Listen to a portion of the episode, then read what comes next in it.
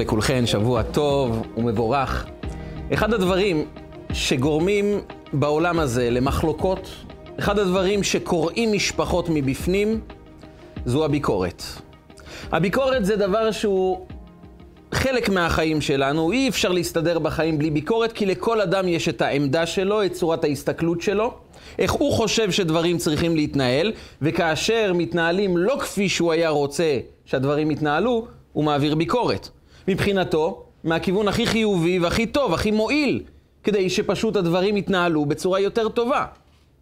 אבל האדם שמולו לא מוכן לקבל את הביקורת. ואז נוצר קרע, נוצרת מלחמה, ואדם מצד אחד אומר, מה כבר אמרתי? עשיתי את זה לטובתו, לתועלת, כדי שיתקדם בחיים שלו, שיתנהל יותר טוב. הגעתי מהמקום הכי אוהב, הכי מחבק, והוא בתמורה לא מדבר איתי יותר. איפה ההיגיון? הוא מבין את זה כשהוא מקבל ביקורת בחזרה. אז הוא נלחם על החיים שלו. והשאלה היא, איך אנחנו יכולים בעולם הזה, כשלכל אחד יש דעה שונה, כל אחד יש לו את צורת ההסתכלות שלו, והרבה פעמים אדם חושב, בכנות, שהוא יעזור לשני אם הוא יעביר לו ביקורת, אבל הוא גם לא רוצה לריב איתו. ואז אנחנו נמצאים בין הפטיש לסדן. לא להגיד כלום זה להישאר באותו מצב, והרבה פעמים אנחנו לא מוכנים לקבל את המצב כפי שהוא. אנחנו רוצים שינוי. מצד שני, אם אני אעיר לו הערה, אם אני אעביר לו ביקורת, הוא יתעצבן ואז נריב ותתחיל מלחמה וחבל על המשפחה. אז לא לדבר, כן לדבר, כל בחירה שנעשה, אנחנו נמצאים במקום לא טוב. יש אנשים שבוחרים לא לדבר. הם לא מדברים שנים. ואז אחרי עשרים שנה מתפרצות מחלות גם. כי אדם שאוגר בתוך הלב שלו הרבה זעם, הרבה כעס, הרבה הרגשה שלא סופרים אותו, דורכים עליו. הוא לא מנהל את החיים שלו כפי שהוא היה רוצה לנהל אותם. אם הוא לא מדבר, אם הוא לא מוציא את זה, משהו בפנים מתחיל להישחק, ועד שזה מגיע גם למחלות. מצד שני, האדם שכל הזמן מדבר ואומר את מה שהוא חושב, זוכה לריב עם כמעט כל העולם. אז מה עושים? איך יוצרים שינוי בעולם עם ביקורת, שאנחנו קוראים לה היום ביקורת בונה, אבל מניסיון של כמעט כל אחד בעולם, הביקורת בדרך כלל הורסת. אז יש כזה דבר ביקורת בונה בכלל? השאלה היותר עמוקה היא, איך יוצרים שינוי מסביבי כשאני מרגיש שמשהו צריך להשתנות? איך יוצרים את השינוי הזה? והכלל הראשון ליצור שינוי אמיתי, הוא קודם כל לדעת מה השינוי שאני יוצר בתוכי. הכלל הוא שלעולם לא נוכל ליצור שינוי סביבתי אם לא יצרנו קודם כל שינוי בתוכנו. השינוי בתוכנו מוליד אנרגיה של שינוי שיכולה לצאת הלאה, ואז הדברים מתחילים להשתנות. אבל השאלה הגדולה היא, מה השינוי שאני צריך לעבור כאשר אני רוצה שמישהו אחר ישתנה? הרי זה בדיוק הפוך. אני רוצה שהוא ישתנה. כשאדם מעביר ביקורת זה נובע קודם כל מהתובנה שאני בסדר גמור, הוא לא בסדר. ואתה בא והופך את הקערה על פיה ואומר, לא, אתה צריך להשתנות. אם אני צריך להשתנות, אז הוא בסדר. באים ואומרים לנו לא. יכול להיות שצריך שינוי סביבתי, אבל קודם כל אנחנו צריכים שינוי פנימי. והשאלה היא, מה, מהו אותו שינוי פנימי שאנחנו צריכים לעבור? ואנחנו פוגשים דבר מאוד מעניין בפרשת פנחס. פרשת פנחס מדברת על חלוקת הנחלות בארץ ישראל. זהו, עברנו 40 שנה במדבר, יצאנו ממצרים, נכנסים לארץ ישראל, ואם עד עכשיו היה לנו ענני הכבוד, ובמדבר תיקח איזה מקום שאתה רוצה, תבנה את האוהל שלך, זה שייך לכולם, כאן בארץ ישראל יש טאבו, יש נחלות, כל אחד מקבל את הבית הפרטי שלו, וצריכים להתחיל לחלק את השטחים. ואז באות בנות צלופחד בן חפר. צלופחד היה אדם שנפטר במדבר בגלל חטא מסוים שהוא עשה, והוא השאיר רק בנות. באותה תקופה, הנחלה עוברת מאבא לבן. הבת נהנית מהנחלה של בעלה. זאת אומרת, הבנים יורשים, היא מתחתנת עם בעלה, והיא נהנית מהשטח שהוא ירש מאבא שלו. זאת אומרת, כל אדם שיצא ממצרים ראוי כבר לקבל נחלה בארץ ישראל, הוא מוריש את זה לבן שלו במקרה והוא לא זכה להיכנס לארץ. וכאן מגיעות בנות צלופחד ואומרות למשה רבנו, אבא שלנו השאיר רק בנות, מה קורה עם השטח? ואז משה רבנו בא ונותן הלכה חדשה שהבנות יורשות, במקרה ואין בנים, הן יורשות את הנחלה של האבא שלהם. וכאן התורה מפרטת את שמות בנות צלופחד. דבר מאוד נדיר. בדרך כלל התורה מקמצת במילים. היא אומרת את המינימום ההכרחי. זאת אומרת, אם צריכים לבוא ולספר לנו שבנות צלופחד הגיעו למשה, אז התורה יכלה לומר, בנות צלופחד הגיעו למשה. אבל התורה מפרטת את השמות שלהן. מחלה, נועה, חוגלה, מילכה ותרצה. לתורה חשוב לפרט לנו את השמות של בנות צלופחד, לא פעם אחת, פעמיים. פעמיים התורה מזכירה את שמות בנות צלופחד, שזה בהחלט דבר מאוד מאוד נדיר בתורה. כי כבר אם צריך לפרט את השמות שלהם, פעם אחת זה בהחלט מספיק. פעמיים. שואל המדרש, למה צריכים לפרט את שמות בנות צלופחד פעמיים? מחלה, נועה, חוגלה, מילכה ותרצה. אומר המדרש, כדי להביא לבני ישראל לידיעה, להבנה, שמדובר פה בבנות צדיקות וחכמות. מדובר פה לא בעוד בנות שבאות לבקש נכס. אלו הן בנות חכמות, צדיקות באופן ייחודי, שכדאי להכיר את השמות שלהם ולהתבונן בסיפור שלהם, כי אז נוכל להפיק מסר מאוד מאוד חשוב לחיים שלנו. וכל אחד שקורא את הסיפור לא מבין בדיוק מה החוכמה הגדולה. בסך הכל מדובר כאן על בקשת ירושת נדל"ן. הנכס של האבא לא עובר לבן, אז מה עושים עם הנכס? אז הבנות באות ומבקשות לקבל את הנחלה. אני חושב שכל בת הייתה מבקשת את הנחלה. אם במשפחה היו רק בנות, היא הייתה מבקשת לרשת את הנכס של האבא.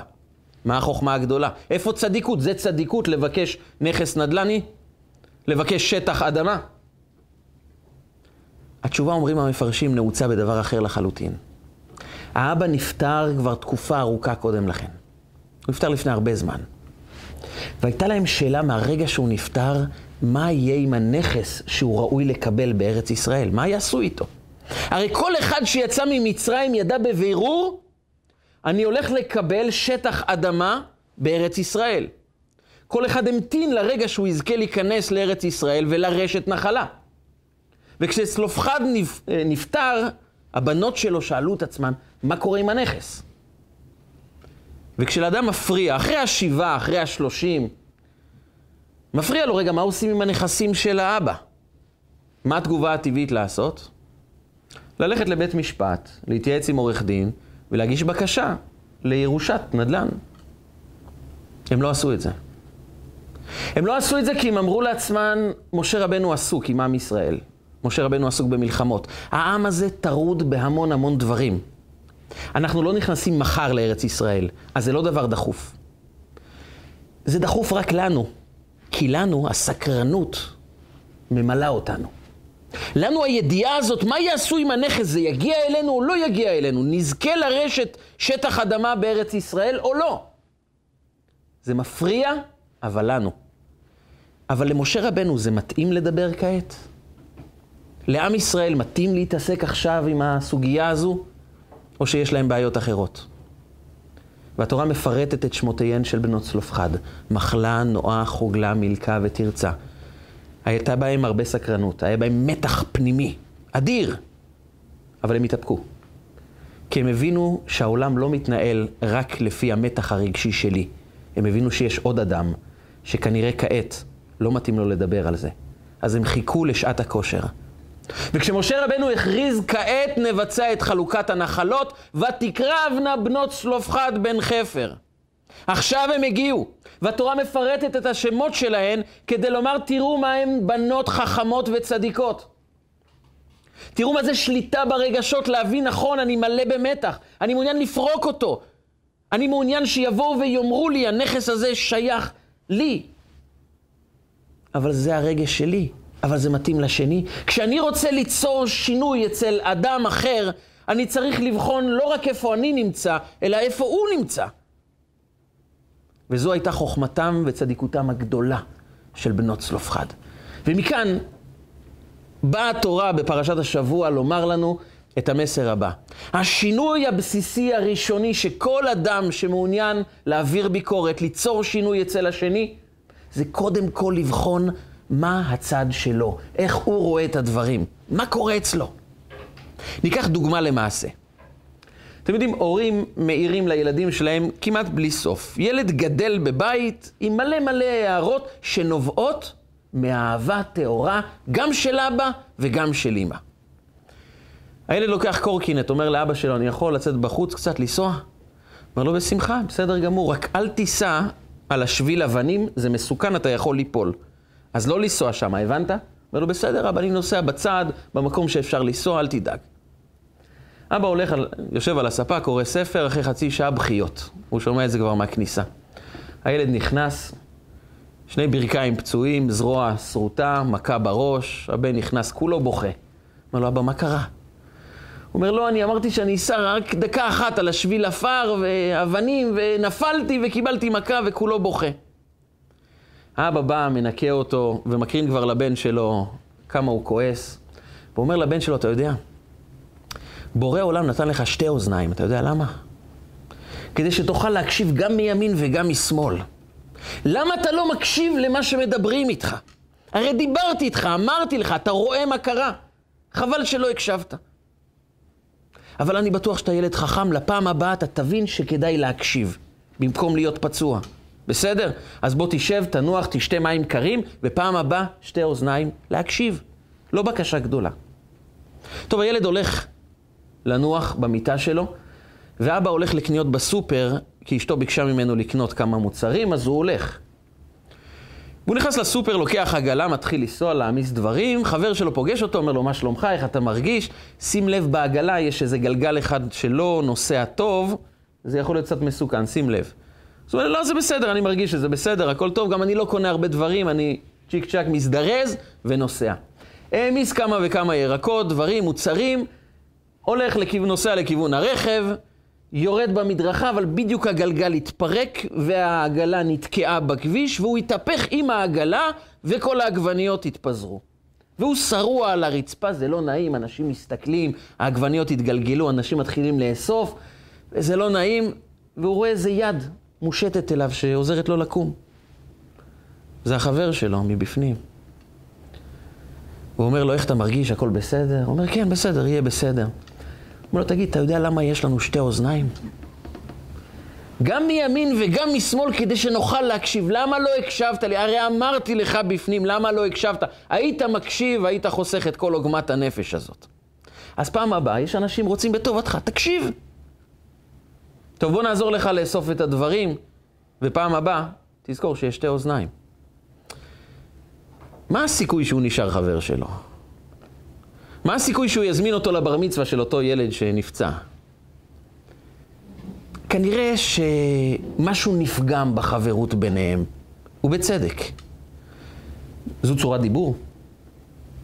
אבל אם נעמיק מעט, הוא אמר לך בדיוק את מה שאתה אמרת לבן שלך. במילים אחרות, לפני שאנחנו מעירים לאדם מסוים, בוא נשאל את עצמנו אם אני הייתי מקבל את אותו משפט בחיים שלי, בעולם שלי. אז נכון, האבא לא נוסע על קורקינט, אבל אם הבוס היה אומר לו, פעם הבאה אתה יוצא מהמשרד, תסדר את השולחן שלך, זה נראה סדום ועמורה. אתה לא תצליח לנהל את החשבונות שלך כמו שצריך. במקום הזה זה כבר לא נעים.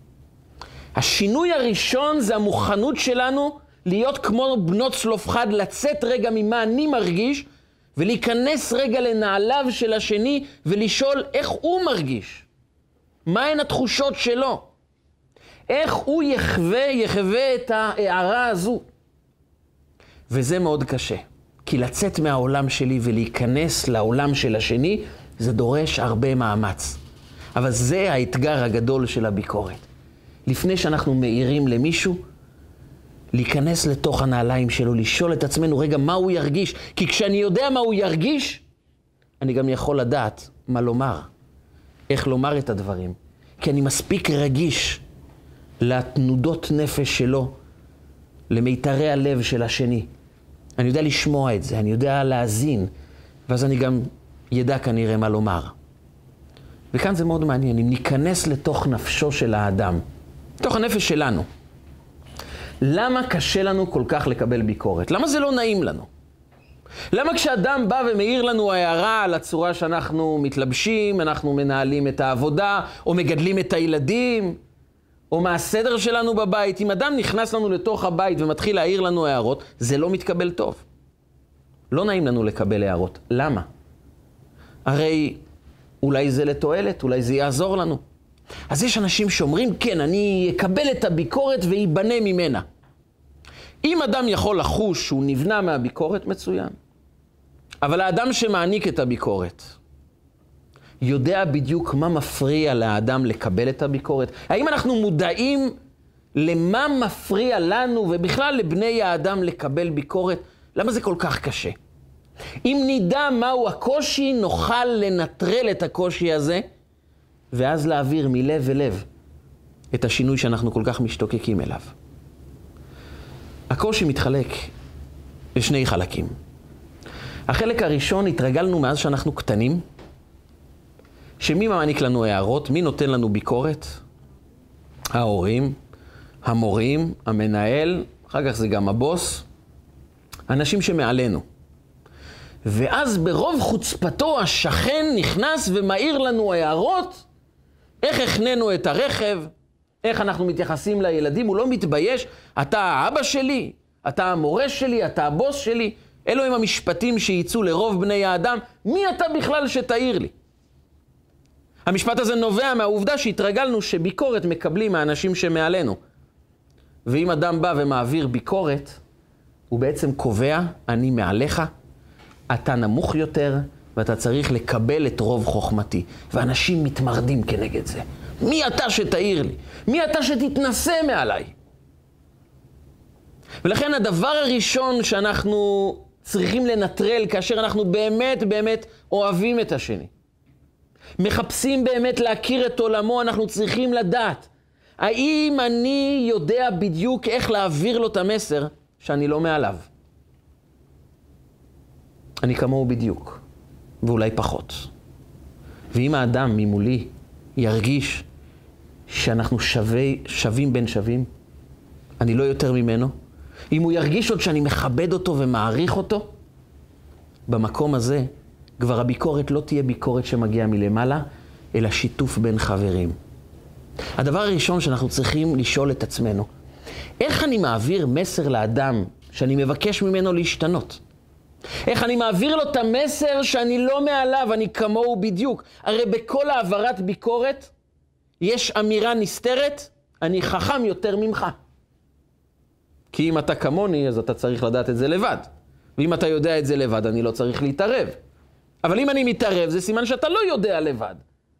אז בכל ביקורת באנו ואמרנו שאנחנו טובים יותר. אז איך אפשר להעביר לאדם את ההרגשה שהוא שווה בין שווים? והדבר השני, כל ביקורת משפילה את האדם, הופכת אותו לאדם חסר ערך. למרות שאנחנו מוכנים להישבע שאנחנו לא מתכוונים בכלל להשפיל אותו, רק שינוי קטן, זה הכל. אבל האדם אומר, לא. אם באים ואומרים לי שצורת הדיבור שלי לא נעימה, שאני תוקפני, שאני לא נעים, שאני לא יודע לחנך, שאני לא יודע לעשות את העבודה בצורה טובה, באים ופוגמים בעצם האישיות שלי. האדם שמקבל ביקורת, הוא לא שומע ביקורת נקודתית. הוא שומע ביקורת על עצם היותו. אנחנו חייבים להפנים את זה. ברגע שאנחנו מעבירים ביקורת לאדם, ולא עושים את זה בצורה נכונה, במילים אחרות, מה שהוא שומע, כי יש את השפה שאני מדבר בה, אבל יש את מה שהוא שומע. וכבר אמרנו, יש את מה שאני מרגיש, ויש את העולם שלו. בעולם של האדם שמקבל ביקורת, יש כאן אמירה, אתה לא שווה. אתה כלום. זה מעיין אותו, זה הופך אותו לעין. ואני חייב לשאול את עצמי, האם ברור לי, רגע לפני שאני מעביר ביקורת לילד, לילדה, לבן, לבת הזוג, לאנשים, חברים, לקולגות, לשכנים, ברור לי שיש להם ערך? ברור לי שהם יודעים שאני מעריך אותם? כי אם זה לא ברור להם, מה שיקרה כאן זו מלחמה. זו מלחמה על המעמד שלהם.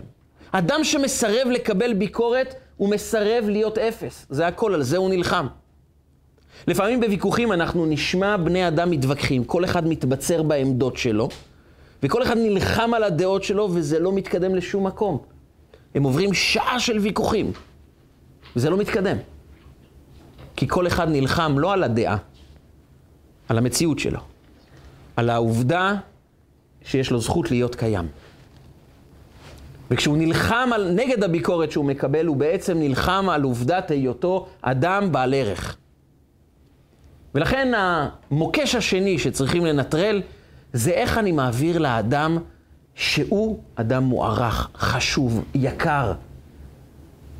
ואז אני הופך את הביקורת למשהו מאוד נקודתי, שלא יפגום בהרגשה הכללית שלו שהוא אדם מאוד שווה. שתי המוקשים הם, המוקש הראשון הוא להעביר לאדם את הרגש, את ההבנה, את הידיעה שאנחנו שווים אחד עם השני.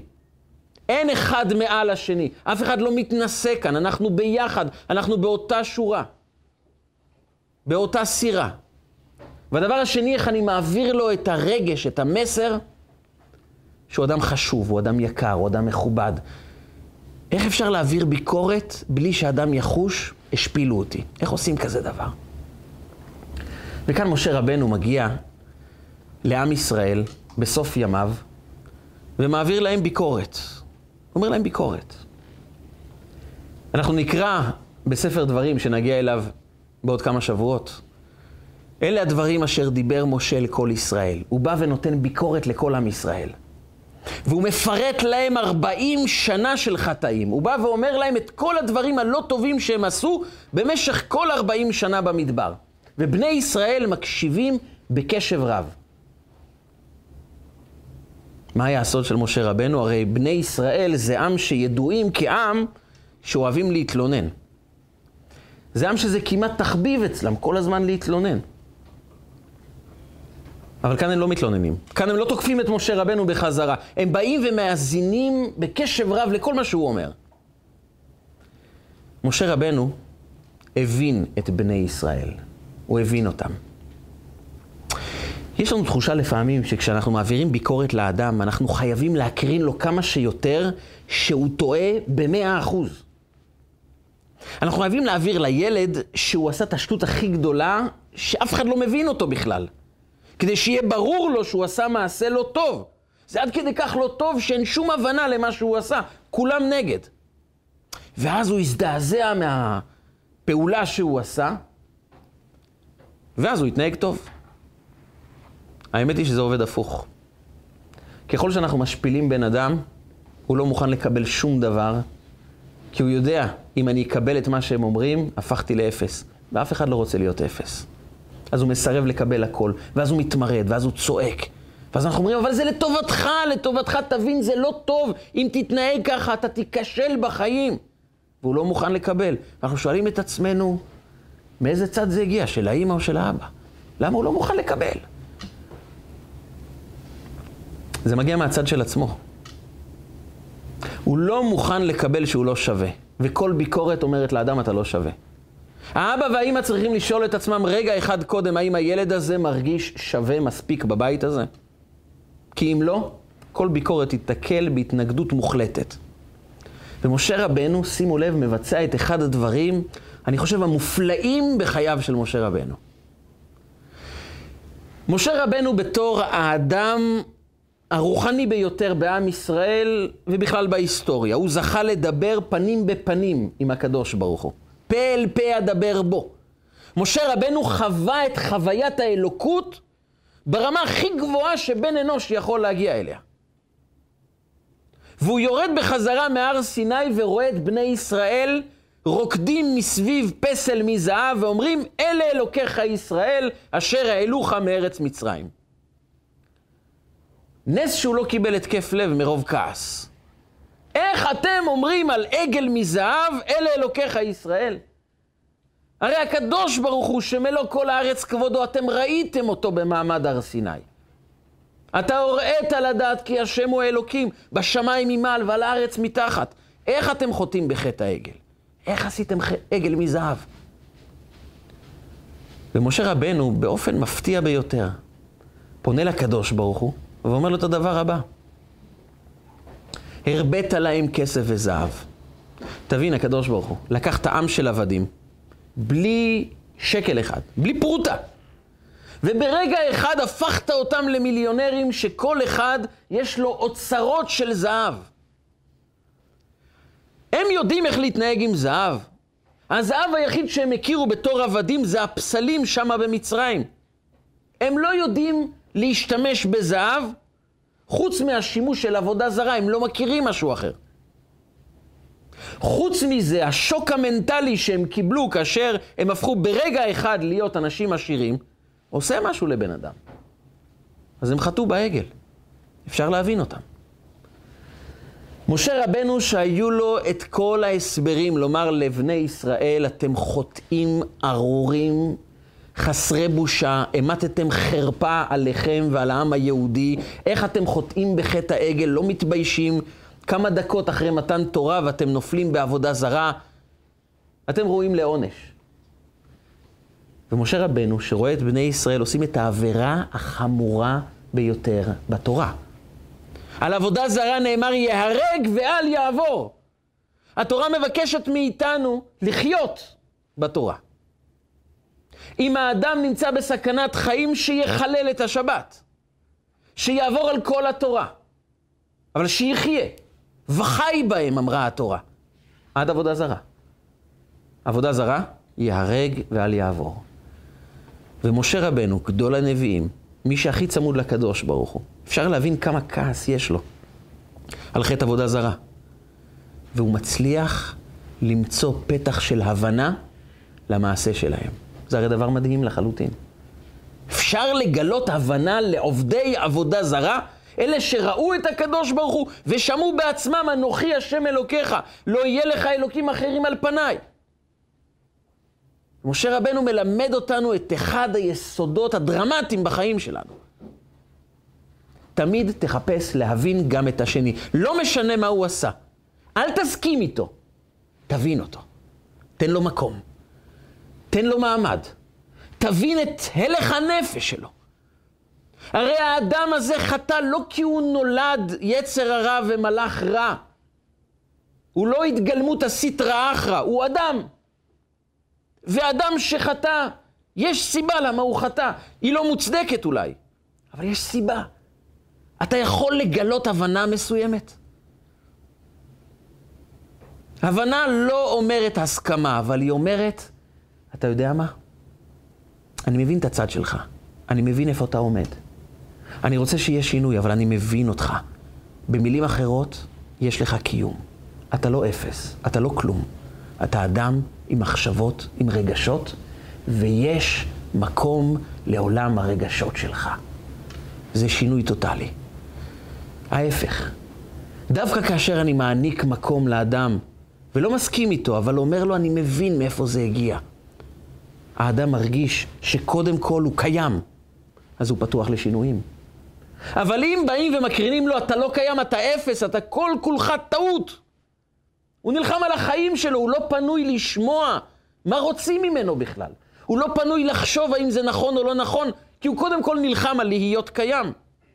אדם שטובע בים, אתה יכול להעביר לו שיעור במתמטיקה? לא משנה כמה הוא חכם, הוא לא יכול לשמוע, הוא עסוק בלהציל את החיים שלו.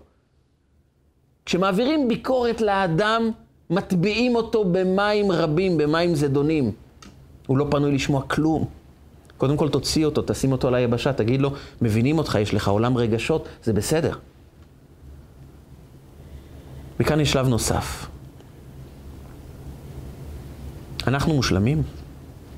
האדם המבקר מגיע מתחושת שלמות, הנה, העברתי ביקורת, אני החכם בא ומראה לאנשים את האור הגדול שבינתיים תלוי רק בי וטמון רק בנשמתי, ואני חולק את זה ברוב טובי, את האור הגדול שבי עם אחרים. זו התנסות. זה לא רגע שיעבור הלאה. וכאן לימד אותנו הרבי השני של חב"ד, שנקרא אדמו"ר האמצעי, סוד גדול, בהרגשה של שותפות ושוויון. היה אירוע מאוד מעניין בבית המדרש שלו. אנשים היו באים להתייעץ איתו. באים לומר, חטאתי בחטא כזה, איך אני יכול לתקן את עצמי, לשוב בתשובה. כל אדם היה מפרט את הדברים הלא טובים שהוא עשה בחיים ומבקש תיקון, הדרכה, תשובה. ויום אחד נכנס אדם מסוים וביקש עצה, הכוונה, בעקבות חטא מאוד גדול שהוא עשה. אדמו"ר האמצעי חשב ופתאום פרץ בבכי. פרץ בבכי ולקח את ספר התהילים והתחיל לקרוא תהילים. ואתם יודעים שקוראים תהילים זה סימן שיש פה צרה מאוד מאוד גדולה. וכשהגבאים, המזכירים, ראו את האדמו"ר האמצעי, שחי לפני 200 שנה, ראו אותו בוכה כל כך עם ספר תהילים, הבינו שיש צרה לעם ישראל. ובאותה תקופה זה היה דבר מאוד מאוד מצוי. גזרה קטנה של מטורף במוסקבה ופוגרומים בכל מקום שיהודים גרים. מיד עשרות, מאות חסידים התחילו לתפוס ספרי תהילים והתחילו לקרוא. אמרו, יש כאן צרה גדולה. אם הרבי בעצמו מתפלל, בוכה עם ספר תהילים, יש כאן צרה גדולה. אחרי שעה, שעתיים של תהילים, נכנס אחד המשמשים בקודש לאדמו"ר ושאל אותו, רבי, למה אתה בוכה כל כך? הוא אמר לו דבר מפתיע. נכנס אדם שסיפר לי על חטא מאוד מאוד חמור שהוא עשה. ונשברתי מזה. אתה יודע למה נשברתי? כי כל אדם שמספר לי על חטא שהוא עשה, לפני שאני נותן לו הדרכה ועצה איך להתנהג, אני חושב לעצמי, איפה גם אני לא שלם בעבירה הזאת? אולי לא באותה רמה כמוהו, בוודאי לא באותה רמה כמוהו, אבל משהו מזה גם אצלי קיים. ואז כשאני בוחן את עצמי שגם אני לא שלם בחטא הזה, אני מתקן את עצמי.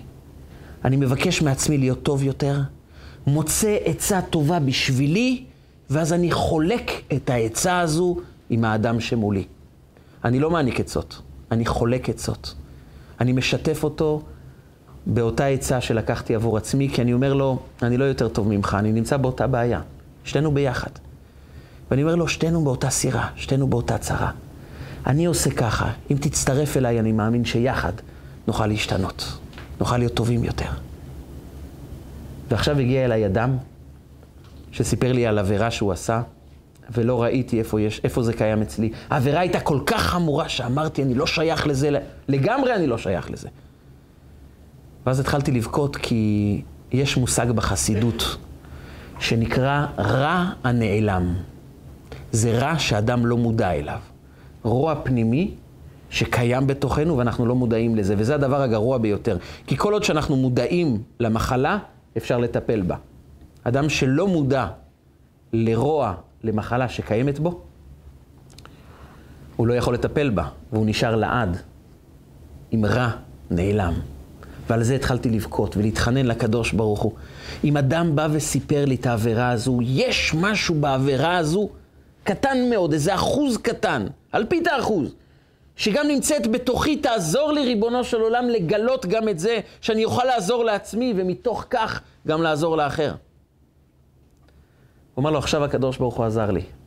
מצאתי גם בתוכי משהו קטן שצריך לשנות. ואז אני יכול לחלוק איתו את הפתרון. זה הרי דבר מדהים. האדמו"ר הגדול, נערץ, חכם, צדיק, רוחני כל כך, אומר, אני לא רוצה לתת עצות מלמעלה. אני מוצא בתוכי, ומתוך זה שמצאתי את זה בתוכי, אני משתף אותו. אני אומר לו, אנחנו ביחד. תחשבו, אדם שמקבל ביקורת, אבל הביקורת לא נובעת מהתנסות. הפוך, האדם ניגש לאדם השני ואומר לו, אתה יודע, גם אני נמצא באותה בעיה. זה לא חייב להיות במילים האלו, אבל בהרגשה, בהרגשה זה נמצא.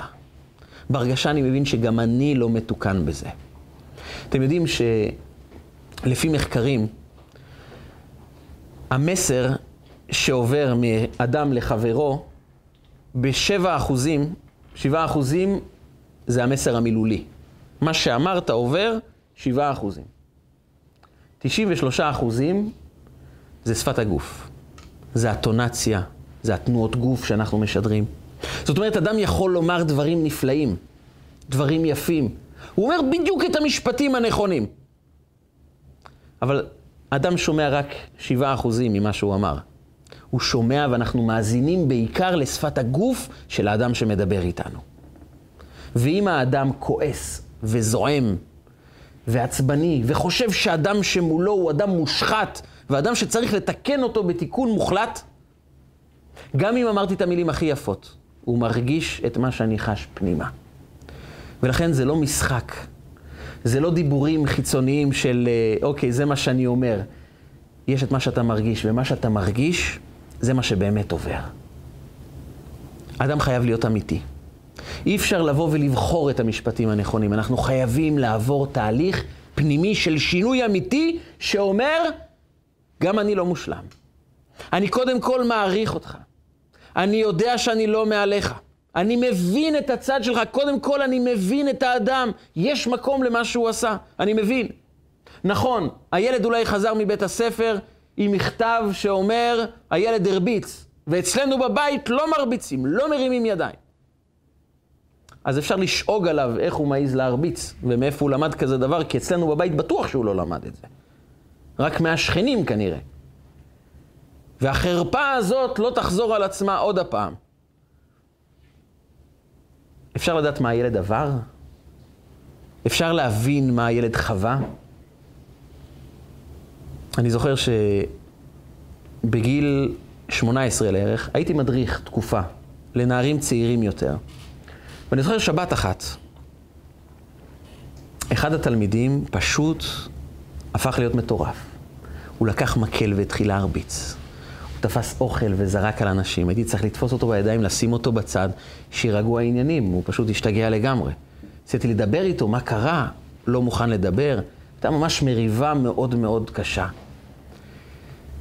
ואמרתי לעצמי, רגע, זה... אני מכיר אותו, הוא לא אמור להתנהג בצורה כל כך כל כך לא מכובדת, לזרוק אוכל, להרביץ עם מקל. ניסיתי להבין, אבל כל מי שראה וחווה את אותה מריבה, מאוד מאוד כעס עליו. מה אתה זורק צלחות? מה אתה זורק אוכל? מה אתה מרביץ בצורה כזאת? תבוא, תדבר, תלך, יש מדריכים, יש מורים, יש רבנים. ודיברתי איתו רק למחרת, הוא רק נרגע למחרת, דיברתי איתו. הייתי בהלם. אימא שלו היא גיורת מגרמניה. וזה הספיק לכמה נערים לומר לו, סבא שלך מן הסתם היה נאצי. והילד השתגע מרוב עצבים. הוא לא אשם בכלום. אבל הוא יכול לחוות כאלה אמירות, ולא פעם ולא פעמיים. הוא יצא מדעתו. ופתאום הבנתי את המקום שלו. אפשר להבין אותו. אפשר להבין אדם גם אם לא מסכימים עם דרך הפעולה שלו. אבל הוא זקוק לזה, שיבינו אותו. אז הילד, קודם כל תקשיב לו, תאזין לו, תנסה להבין מה עבר עליו. נכון, האמירות המפוצצות אצלנו בבית לא מרביצים ולנו יש ערכים, הכל טוב ויפה, אבל הערך הבסיסי הראשוני זה קודם כל, הוא אולי שבר איזה רהיט בבית הספר, אבל כשאתה לא מאזין לו, אתה שובר לו את הביטחון העצמי, וזה לא פחות גרוע. ואז כשמאזינים, כשנותנים מקום, כשאומרים לו, אתה יודע, גם לי הייתה התמודדות כזאת. גם אני נמצא כאן. יש לנו סיפור דומה. ואם יש לנו סיפור דומה, הוא לא שומע הערות מלמעלה שפוגעות בו, שמשפילות אותו.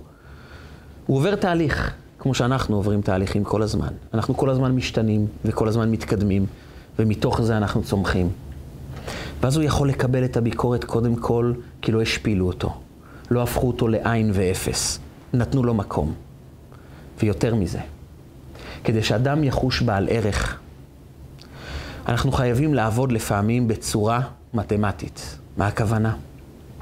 יש פרופסור בשם ג'ון גוטמן בוושינגטון, והוא היה תואר ראשון במתמטיקה, אחר כך עבר לפסיכולוגיה, והוא נתן תובנה מאוד מעניינת.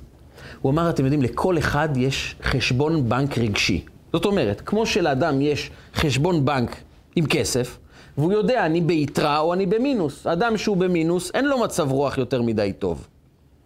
אדם שהוא בפלוס, הוא מרגיש הרבה יותר טוב. ואם יש הרבה הרבה בחשבון הבנק, הוא בכלל מאושר. אותו דבר גם ברגש. יש לנו עולם רגשות בנוי, מוצק, איכותי, טוב, מלא. ויש אנשים שעולם הרגשות שלהם מרוקן לגמרי. רק הבעיה היא שאם בחשבון כספי אנחנו אלה שממלאים את החשבון שלנו, את החשבון הרגשי שלנו ממלאים האנשים שסביבנו, האנשים מהמשפחה שלנו. בעל חשבון הבנק הרגשי שלו מופקד אצל האישה. היא זו שמפקידה בחשבון הבנק הרגשי שלו, האם הוא ירגיש בטוח, עם ביטחון, עם הערכה עצמית, עם רצון להתקדם, עם אומץ, זה תלוי באשתו. ואותו דבר, חשבון הבנק הרגשי של האישה נמצא אצל הבעל, הוא זה שמפקיד. וההפקדה היא בעצם מחמאה, התרכזות בטוב של השני. הדגשת האיכויות שיש לשני, בכל פעם שאנחנו באים ואומרים מחמאה מכל הלב, אמיתית. והבעל בא לאשתו ואומר, אני ממש מעריך את היחס שלך לילדים, זה פשוט נפלא. בזמנים הקשים ביותר את שומרת על סבלנות, על עמוד שדרה, את מתייחסת אליהם בצורה כל כך חינוכית, כל כך טובה, זה השראה בשבילי. הפקדה בחשבון הבנק. ואם זה נאמר טוב, זה הפקדה של לא מעט כסף, רגשי. ואז החשבון עולה ועולה ועולה. ואם אנחנו מקפידים, ג'ון גוטמן ייחס את זה, הוא אמר שמינימום זה צריך להיות 1 ל-5. זאת אומרת, על כל חמש הפקדות טובות, תוכל לומר ביקורת אחת. כי ביקורת זה משיכה. ואם הביקורת היא ארסית, היא נוגעת ברבדים העמוקים של הנפש ומשפילה אותם, אז אנחנו מרוקנים הרבה מחשבון הבנק. אבל זה יכול לשרוד, זוג יכול לחיות יחד בטוב, כאשר עדיין בחשבון יש מספיק הפקדות רגשיות טובות. ולכן, לפני שאני מעביר ביקורת לאדם, אני צריך לבדוק את חשבון הבנק הרגשי שלו. הוא מלא או חסר. כי אם בחשבון הבנק אין כלום, אז אני מעביר אותו עכשיו למינוס, ואף אחד לא רוצה להיות במינוס. הוא לא ישמע בכלל את הביקורת, הוא יילחם על חשבון הבנק הרגשי שלו. וחשבון בנק רגשי זה הרבה יותר קריטי מחשבון בנק פיזי, חומרי. ולכן אני חייב להפקיד כל הזמן מחמאות, התייחסות לטוב. ורק כאשר ברור לי שיש מספיק הפקדות, ולילד, מכיוון שהוא כל כך תלוי בהורים שלו, זה צריך להיות 15, 1 ל-15. צריך שהוא כל כך יחוש שאוהבים אותו ומעריכים אותו ומתרכזים בטוב שבו. עד כדי כך שבהערה קטנה הוא יוכל להרגיש שמדברים על ההערה ולא מדברים על האישיות שלו. אבל בשביל להפקיד נכון רגשות טובים, צריך לדעת מה בשבילו נקרא הפקדה. כי הורים לפעמים משוכנעים שהילד מפוצץ בחשבון הבנק הרגשי שלו. הרי בשביל מי אני עובדת מהבוקר עד צאת הנשמה? בשביל מי כל הבית? בשביל מי כל הארוחות? בשביל מי מבשלים? בשביל מי מנקים? בשבילך. טורחים בשבילך, משלמים לך שכר לימוד, חוגים, בגדים, צעצועים, כל מה שאתה צריך אתה מקבל. החשבון שלך מפוצץ. אז מה זאת אומרת לבוא ולומר, האם הפקדתי בחשבון שלו? כל החיים שלי אני מפקיד בחשבון שלו. וזה נכון מאוד, בעולם של האימא, או של האבא. בעולם של הילד, יכול להיות שלא. מה בשבילו נקרא הפקדה? כמה שזה תמוה, כמה שזה מוזר, כמה שלפעמים זה נראה לנו לא הגיוני, ילד מקבל כמובן מאליו את העובדה שהוא חי בבית. זה שההורים משלמים שכירות, אה, בסדר גמור. הוא לא רואה את זה כהפקדה. זה שהם קונים אוכל ומבשלים, הוא מתמרד למה ארוחת ערב לא הייתה מוכנה או לא הייתה טעימה. ואנחנו אומרים לו, תגיד איפה אתה חי? יש ילדים אין להם מה לאכול, יש ילדים בלי הורים, תגיד תודה. מה לעשות? הוא לוקח את זה כמובן מאליו. ההפקדה בשבילו לא תהיה לשכנע אותו שאם אנחנו משלמים שכירות, הוא צריך לקום בבוקר ולהגיד תודה. אלא אני צריך להיכנס לתוך העולם שלו ולשאול מה בשבילו ההפקדה. סיפרה לי אימא סיפור מפתיע ביותר. היא אמרה לי, אני מכינה לבן שלי כל יום לבית הספר סנדוויץ', אבל לא סנדוויץ', שתי פרוסות ושוקולד. כל יום משהו אחר מושקע ביותר. חביתת ירקות עם רטבים, עם חסות. כל פעם הוא מקבל מנה שתאמין לי, בקיוסק זה עולה 30-40 שקלים. אני משקיע כל יום את הנשמה שלי במשך דקות ארוכות להכין לו את הכריך הכי טעים שרק יכול להיות. אתה חושב שפעם אחת קיבלתי תודה ממנו? פעם אחת הוא אמר, תודה אימא, איזה סנדוויצ'ים מושקעים? אבל אחרי שיעור דומה שהעברתי, היא אמרה לי, אני קיבלתי על עצמי משהו חדש. כל יום יש פתק קטן. פתק קטן, בני היקר, אני אוהבת אותך, שיהיה לך יום מוצלח. אתה נותן לי הרבה אושר בחיים. והיא התמידה כל יום. המעניין הוא שהיא שאלה את עצמה שאלה אחת, מהי ההפקדה בשבילו? והיא ראתה שהפתק זה השינוי הגדול. מה שהוא מקבל כמובן מאליו, הוא לא רואה את זה כהפקדה, אבל פתאום הפתקים האלה שינו בו משהו, ואז היא מספרת לי שבוע אחר כך, היא אומרת לי, הבן שלי בא ואמר לי, אמא, הסנדוויצ'ים שלך הם כל כך טעימים, אני מחכה בקוצר רוח כל בוקר לסנדוויץ'. ואלו הם ההפקדות. והדבר המפתיע הוא שמשלמים אלפי שקלים על שכירות וזה לא הפקדה קטנה ופתק קטן שלא עולה אגורה. עושה שינוי דרמטי בחיים. כי השאלה היא לא מה השווי הכספי של ההפקדה, אלא השווי הרגשי. עד כמה התייחסנו אליו. וכאשר אנחנו רואים אותו, אנחנו יודעים מה להפקיד בחשבון שלו, ואז, אז בביקורת הוא שומע את הביקורת הנקודתית כי הוא יודע וברור לו. אוהבים אותי, מעריכים אותי. החשבון שלי כל כך מלא, שברור לי שהמעמד שלי קיים, שאני נמצא כאן וטוב לי בבית הזה. והביקורת הקטנה שמגיעה מאהבה אמיתית, מתקבלת, ואני רוצה ליצור שינוי. אני רוצה לסיים ברשותכם בסיפור שסיפר אחד הרבנים בניו יורק, אחרי מלחמת העולם השנייה. הוא הפך להיות רב של קהילה בניו יורק, קהילה שהיה לה מאוד מאוד קשה עם הרב. היו לו בקשות בנוגע לשמירת שבת וכשרות, והוא רצה שהם יתנהלו בצורה הרבה יותר יהודית, למרות שאחרי מלחמת העולם השנייה הייתה תנועה מאוד מאוד חזקה, מאוד מאוד uh, סוחפת, לכיוון של uh, להיטמע בציבור האמריקאי. והוא לא ידע איך להתנהל איתם, איך להתנהג איתם. ולכן הוא פנה לאדמו"ר הקודם ואמר לו, מה לעשות איתם? איך להעיר להם הערות? הוא אמר לו, אני רוצה לומר לך דבר אחד. יש מושג שקוראים לו סאונה. סאונה נכנסים אנשים למקום מאוד מאוד חם.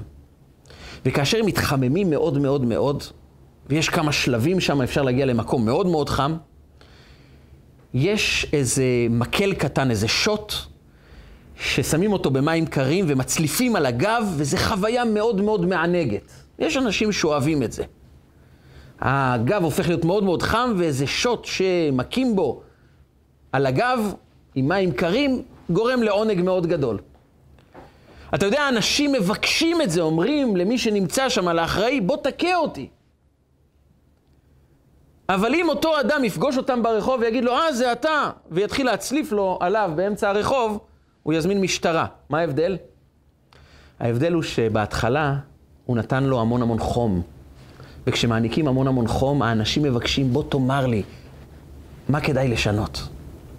אז תדאג לעשות רק דבר אחד, תאהב אותם, תעניק להם כמה שיותר חום ואהבה. הם כבר יבקשו ממך, בוא תגיד לי מה אני יכול לשנות. בית המקדש נחרב לפני קרוב לאלפיים שנה בגלל שנאת חינם. אפשר לבנות אותו רק בדבר אחד. אומרים חכמינו כי אתה השם באש הצתה. ובאש אתה עתיד לבנותה. בגלל אש של שנאה נחרב בית המקדש. באש של אהבה אמיתית נוכל לבנות אותו מחדש. עם משיח צדקנו במהרה בימינו, אמן ואמן. רגע של חוכמה, רגעים קצרים ומשנה חיים. הצטרפו אלינו, הרשמו לערוצי רגע של חוכמה ביוטיוב, בפייסבוק, באינסטגרם ובוואטסאפ.